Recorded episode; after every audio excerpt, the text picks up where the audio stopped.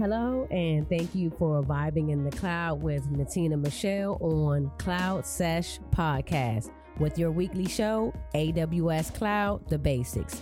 So, if you're looking to transition your career into IT, cyber, or cloud, this is the podcast for you, okay? Cloud Talk for Newbies. Our main focus is going to be AWS Cloud for beginners. So if you're not a beginner, this may not be the podcast for you. But if you want to listen in, we definitely would appreciate your listenership. So if you guys are out there studying right now for a cloud practitioner, or the solutions architect exam, which I'm currently studying for um, the solutions architect at an associate's level, we're going to be talking about those things. Okay. So let's learn, study, and build together. All right. So let's go ahead and jump right into it. Today, we're going to discuss what is cloud computing. What is it? I mean, you can ask different people and you'll come up, you, they'll give you some different definitions of their own terminology of what they think it is all right so i figure you know what let's um let's get rid of all the confusion and we're just going to jump right into uh the nist and the nist is the national publication of standards and technology they are responsible for developing the standards and guidelines okay in it so according to them cloud computing is a model for enabling on demand network access to a shared pool of configurable computing resources. So, for example, networks, service, uh, excuse me, servers, storage, application, things like that. Okay, things that can be rapidly provisioned and they can be released with minimal management effort or the service provider interaction. Okay, so the cloud model is compi- uh, excuse me, is composed of five essential characteristics. And we're going to go over the three service models and it also has four deployment models, but we're just going to go over the three service models today. But we do uh, plan on having a intro to AWS, uh, the basics course that's going to be launching soon, and it's going to go more into detail about cloud computing. But for now, just to sum it all up, cloud computing is an on demand delivery of IT resources over the internet with pay as you go pricing. Instead of businesses buying, owning, and maintaining physical data centers and services, you can access technology services such as cloud computing, power, storage, and databases on an as needed basis from a cloud service provider like Amazon Web Services, which we are here to talk about today. Okay. All right. So we got that out of the way. Let's talk about the different types of cloud computing out there.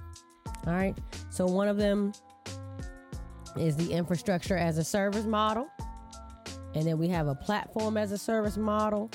And we also have a software as a service model. The one that most people are familiar with is the software as a service model. Okay. Um, just a quick, brief um, description of what software as a service is is it provides you with a complete product that is run and managed by the service provider. In most cases, people referring to software as a service are referring to end user applications such as web based email. So, majority of people out there, they're using Gmail, um, Outlook, Yahoo, um, whatever email address they're out there using. That is a software as a service. Okay. So, uh, with software as a service, you don't have to think about how the service is going to be maintained or the underlying infrastructure um, that it's managed on. You only need to think about how you're going to use it. So, that's one of the uh, services that you know most people are most uh, familiar with. And then we also have the platform as a service. Okay, this service is mainly used by developers. All right, so uh, platform as a service it removes the need for you to manage any underlying infrastructure, which is usually the hardware and the operating system. Okay, it allows you to focus on the development and management of your applications. I mean, who wouldn't want to focus on just doing that, right? So, um, platform as a, a service, it helps you be more efficient. Um, you don't need to worry about resources. You don't have to worry about capacity planning. You don't have to worry about software maintenance, patching, or any of that nature. So that's a good thing. Um, the last one, infrastructure as a service.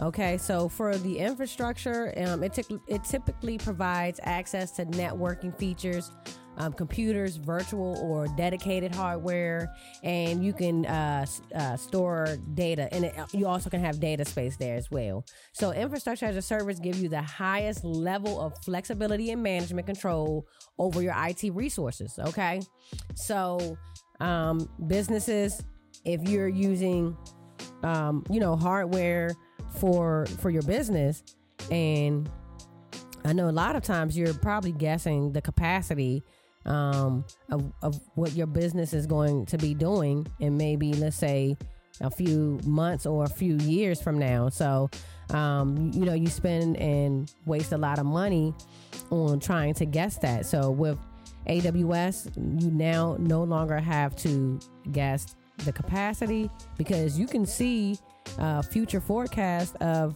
you know the cost of of your um of your infrastructure, right? Of the services and resources that going to be spun up and being used. Um, and the great thing about um, the AWS cloud is that you can it has elasticity, right? So you don't what I was just saying, you don't have to over provision any resources, okay? You can also scale these resources up and down instantly.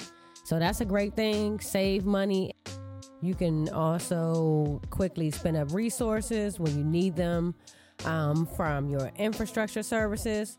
So, like if you needed something um, from compute, storage, or your database, um, you can have it go to Internet of Things, machine learning, and so on and so on. There's so many different things that you can do with uh, cloud computing. And cloud computing um, is not new, uh, it has been around for some time, but it's definitely getting very popular um, amongst a lot of IT professionals. Um, so, um, another great thing about AWS is you can deploy in minutes. So, you can expand to new geographical locations. So within AWS, they have different um, infrastructures around the world. So with that, they it allows you to deploy multiple applications in different physical locations, right? And that's the great thing about AWS. Um, it allows you to have closer proximity to your users and it allows also for you to reduce latency. So um, I'm definitely going to get more into the AWS global uh, region on the next episode uh, next week on Tuesday, which will be available uh, at 11 a.m. So make sure you tune in then. And I definitely want to thank you guys for listening please like, share, and subscribe to the channel. Share, tell other individuals who are interested in getting into AWS cloud computing. Also, if you're new to AWS and you have recently been uh, certified as a cloud practitioner or solutions architect at the associate's level, please contact me at cloudseshpodcast at gmail.com. I definitely would like to speak to you if you are interested in sharing your journey into becoming a, an AWS cloud professional. Um, and that's all I have for you guys. You guys study hard. Um, and also, oh, sorry, one more thing, guys. We're going to have an AWS intro course uh, that's going to be launching very soon for those who are interested in getting more information about the cloud and who wants to get ready for becoming a an AWS cloud um, certified cloud practitioner. Okay, so you guys go ahead and email me. And the email again is cloudseshpodcast at gmail.com. And I also will post that information for you all. And thank you again for tuning in. Peace.